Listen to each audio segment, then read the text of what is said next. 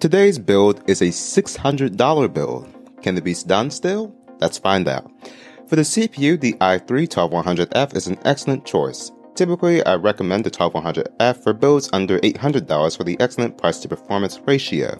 For the motherboard, the MSI Pro B660M-G is an adequate board. It's good for those on the budget and can handle a CPU upgrade if you choose to go that route.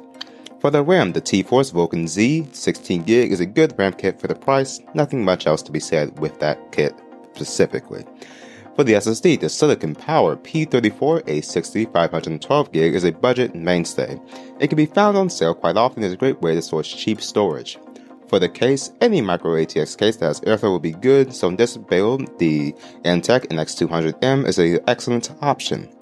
For the power supply, the EVGA GD 500 watts 80 plus gold certified is a reliable unit for the price, even once used it in my PC build with no issues.